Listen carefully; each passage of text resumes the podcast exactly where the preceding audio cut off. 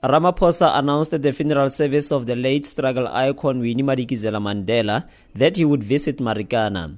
That has not happened and patience is seemingly running out for some residents in this area. They say they want Ramaphosa to come and witness at first hand the difficulties they are experiencing. Some people here want Ramaphosa to apologize to the families of the 2012 strike victims, while others say they have lost confidence on whether he will ever grace their place with a visit.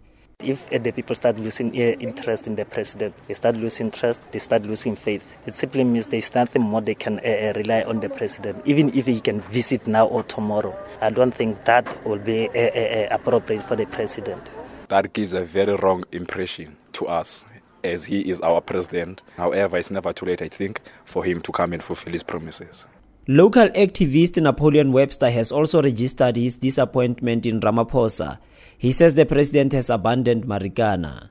We blame the president that he has not yet come here. We we blame him for lying to us. He said he was going to come here with Winnie Mandela. He did not come. He said he was going to come here with Julius Malema. He did not come. And the mess, the pain is ongoing.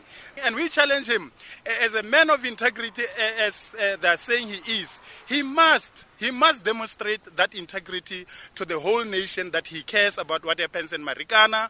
Marikana is not another country. It's, it's part of the, the whole community of South Africa.